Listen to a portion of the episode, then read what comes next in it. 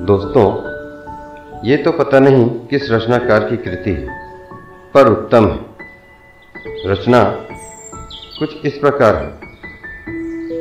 सब रचे जाते हैं, सब गढ़े जाते हैं, सब मढ़े जाते हैं, सब लिखे जाते हैं, सब पढ़े जाते हैं, सब बोले जाते हैं, सब तौले जाते हैं सब टटोले जाते हैं सब खंगाले जाते हैं इस प्रकार शब्द बनते हैं शब्द संवरते हैं शब्द सुधरते हैं शब्द निखरते हैं सब फंसाते हैं सब मनाते हैं शब्द रुलाते हैं सब मुस्कुराते हैं शब्द खिलखिलाते हैं शब्द गुदगुदाते हैं शब्द मुखर हो जाते हैं सब प्रखर हो जाते हैं सब मधुर हो जाते हैं इतना होने के बाद शब्द चुभते हैं शब्द बिकते हैं शब्द रूठते हैं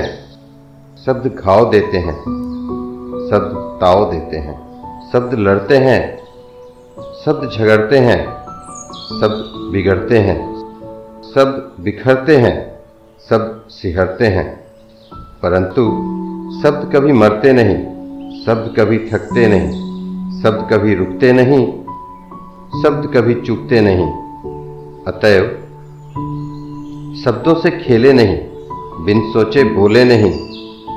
शब्दों को मान दे, शब्दों को सम्मान दे, शब्दों पर ध्यान दे, शब्दों को पहचान दे, ऊँची लंबी उड़ान दे।